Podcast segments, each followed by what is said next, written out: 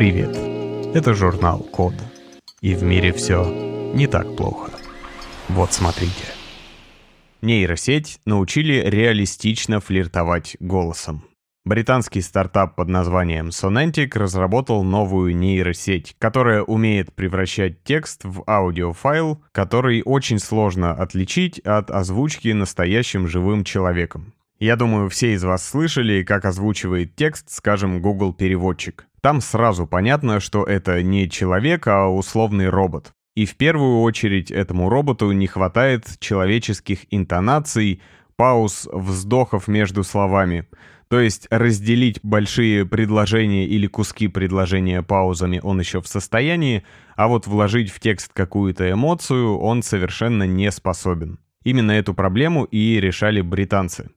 Ко дню всех влюбленных они выпустили видео под названием «Was Her Secret» или в переводе на русский «В чем ее секрет?». В ролике снималась живая актриса, стоит отметить, что рот она там не открывает, просто показывают красивую девушку, которая смотрит в камеру и отыгрывает те эмоции, которые мы слышим в закадровом голосе. И только к самому концу ролика мы узнаем, что голос на самом деле не ее, а это искусственный голос, который читает монолог о любви и звучит действительно естественно. То есть если бы они не признались, что это не запись живого человека, я бы даже ничего ничего не заподозрил, хотя я последние 10 лет так или иначе работаю с озвучкой и дубляжом. Также в ролике условно показан сценарий использования этой нейросетки. Там можно добавлять между словами вздохи, изменять скорость произнесения отдельных слов или предложений. Также можно выбирать из разных вариантов, будет ли этот компьютерный голос с вами флиртовать, дразнить или стесняться.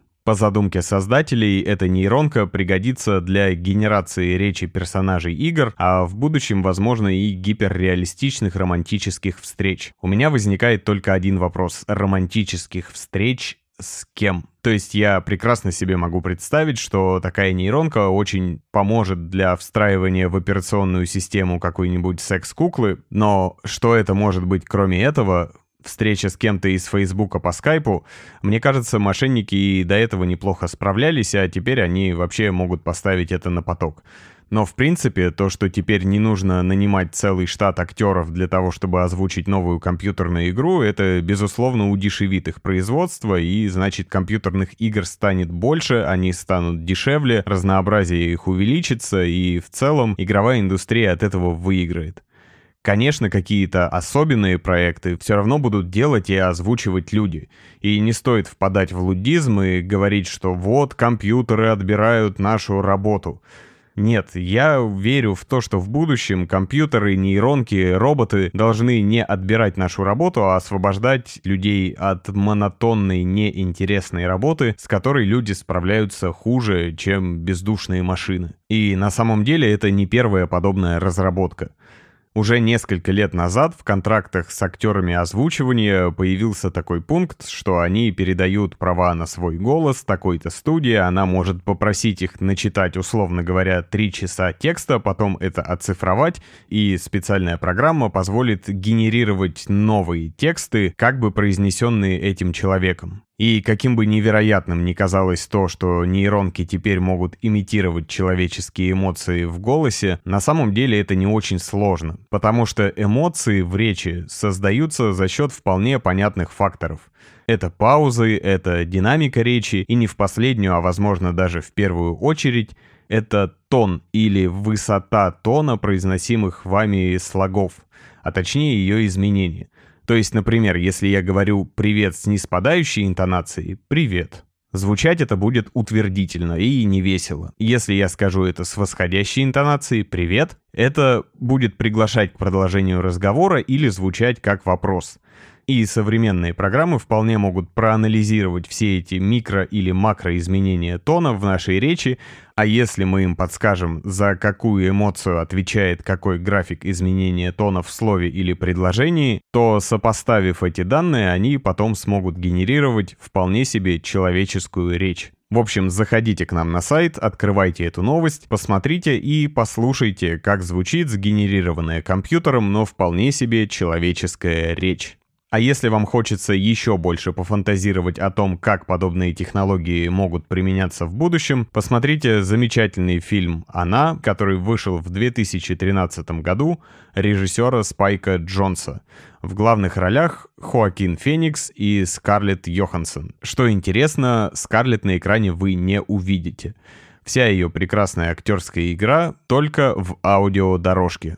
Фильм от этого ничуть не проигрывает, там играют классные актеры, сюжет замечательный, спойлерить не буду, но к просмотру рекомендую. Сделали очень простой и дешевый опреснитель.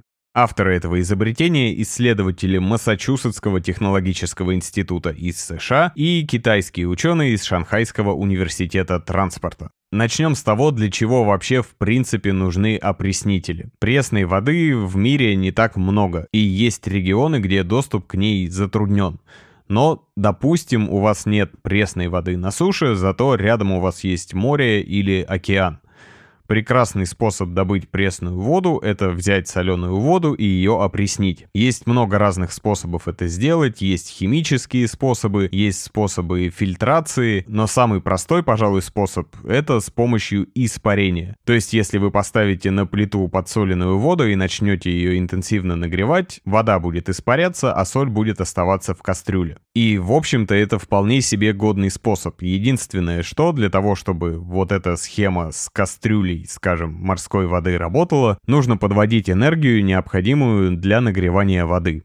Но уже довольно давно человечество придумало использовать для опреснителей энергию Солнца. То есть нагреваются такие установки чаще всего солнцем, потому что эта энергия бесплатная, и подобных систем опреснителей придумано уже очень много.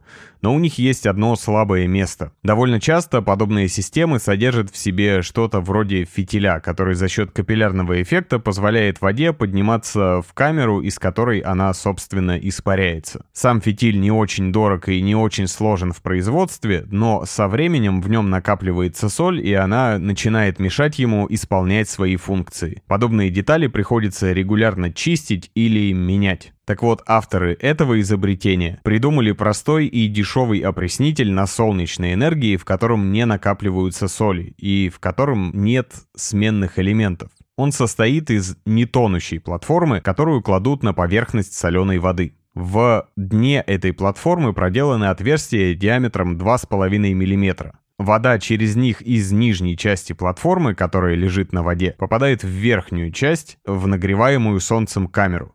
Чтобы солнце сильнее нагревало эту камеру, она покрашена в черный цвет.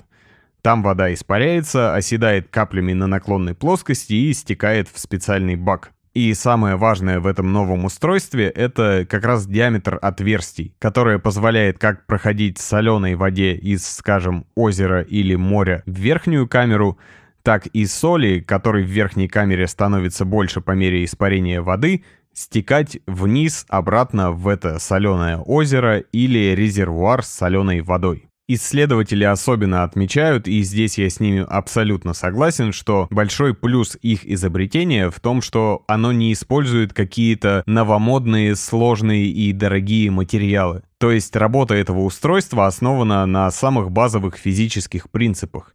И на самом деле не так важно, из каких материалов оно сделано.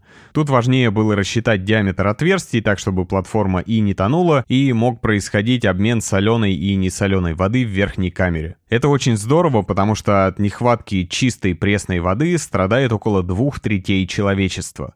И при этом эта проблема наиболее заметна в не самых экономически благоприятных странах.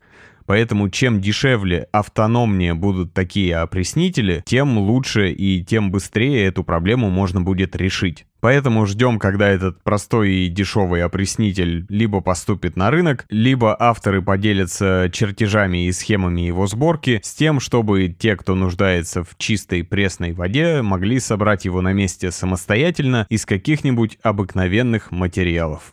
Потому что вода — это правда важно. Придумали проверять свертываемость крови с помощью смартфона. Исследователи Вашингтонского университета из США сделали тест-систему, которой можно определять свертываемость крови, используя для этого смартфон с пластиковой насадкой. Свертываемость крови – это один из важных биохимических показателей. И чаще всего тесты на свертываемость нужны для того, чтобы понять, например, что лекарства для разжижения крови подобраны правильно. Для этого миллионам людей по всему миру приходится регулярно оплачивать анализы в клинике, либо использовать дорогостоящие домашние системы тестирования. Новая система гораздо доступнее, не нужно ничего особенного покупать, на ваш смартфон просто устанавливается специальный пластиковый держатель для мини-контейнера. Вы сами у себя забираете кровь из пальца, помещаете каплю в маленький контейнер, устанавливаете его в этот держатель, который находится под камерой смартфона. Дальше вы запускаете специальное приложение, и оно с помощью вибромотора вашего смартфона, он нужен для того, чтобы у вас была функция виброзвонка, встряхивает этот маленький контейнер, а камера следит за тем, насколько свободно в этой маленькой чашечке с образцом крови перемещается частичка меди. Затем приложение производит подсчет и показывает вам результат. Причем большой плюс этой системы в том, что по точности она не уступает стандартным инструментам врачей. Но плюсов множество. Вы делаете это самостоятельно, дома, бесплатно, и вам не нужно покупать практически никакого дополнительного оборудования, разве что инструменты для забора крови. Под новостью на нашем сайте есть видео, можете его посмотреть, оно длится всего 31 секунду, то есть процесс действительно очень простой. Конечно, там не обошлось без монтажа, но так, на первый взгляд, весь процесс занимает минуты 2 или 3. Это очень просто, быстро и, очевидно, очень дешево. Потому что, например, держатель для смартфона выглядит так, как будто его напечатали на 3D принтере, и это не какой-то изыск дизайна. Это просто пластмассовая штука, которая одной стороной держится на вашем смартфоне, а в специальном мини-штативе, который расположен строго под камерой смартфона, есть углубление, куда помещается чашечка с образцом крови. В общем, кажется, в будущем мы будем больше анализов способны провести дома и отправить их результаты своему врачу в каком-нибудь мессенджере. То есть вполне возможно, что в обозримом будущем нас ждут устройства, подобные тем, которые обещала нам Элизабет Холмс, основательница печально известного стартапа Terranos. Инженер собрал ультракомпактный ноутбук за 150 долларов. Название этого проекта Пенкесу, из чего я делаю вывод, что этот инженер японец. Некоторые ссылки, которые он дает в своем описании проекта, также ведут на японские сайты. И Пенкесу — это японский вариант слова pancase, то есть пенал. Потому что этот ноут действительно напоминает пенал. Это ультракомпактный ноутбук в стиле ретро-футуризма. Если вы посмотрите на фотку, которая висит над заголовком нашей новости, вы поймете, что в данном случае ретро-футуризм в принципе напоминает матрицу. Не только из-за того, что отображает экран ноутбука, но и весь его внешний вид намекает именно на этот фильм. У ноута механическая клавиатура, а собран он на основе микрокомпьютера Raspberry Pi Zero 2W. Немного технических характеристик. У этого компьютера четырехъядерный процессор с частотой 1 ГГц, 512 МБ оперативной памяти. Если я все правильно понял, то основная память, в которой хранятся данные, представляет собой microSD-карту. Диагональ дисплея 8 дюймов, то есть это около 20 сантиметров, но надо понимать, что этот экран ближе не к квадрату, а к вытянутому прямоугольнику. Его разрешение 1280 на всего 400 пикселей. Мощности этого компьютера хватит, чтобы смотреть видео и серфить в интернете. Чем же так хорош этот проект? Во-первых, тем, что его автор Пенг Чен выложил все материалы в открытый доступ.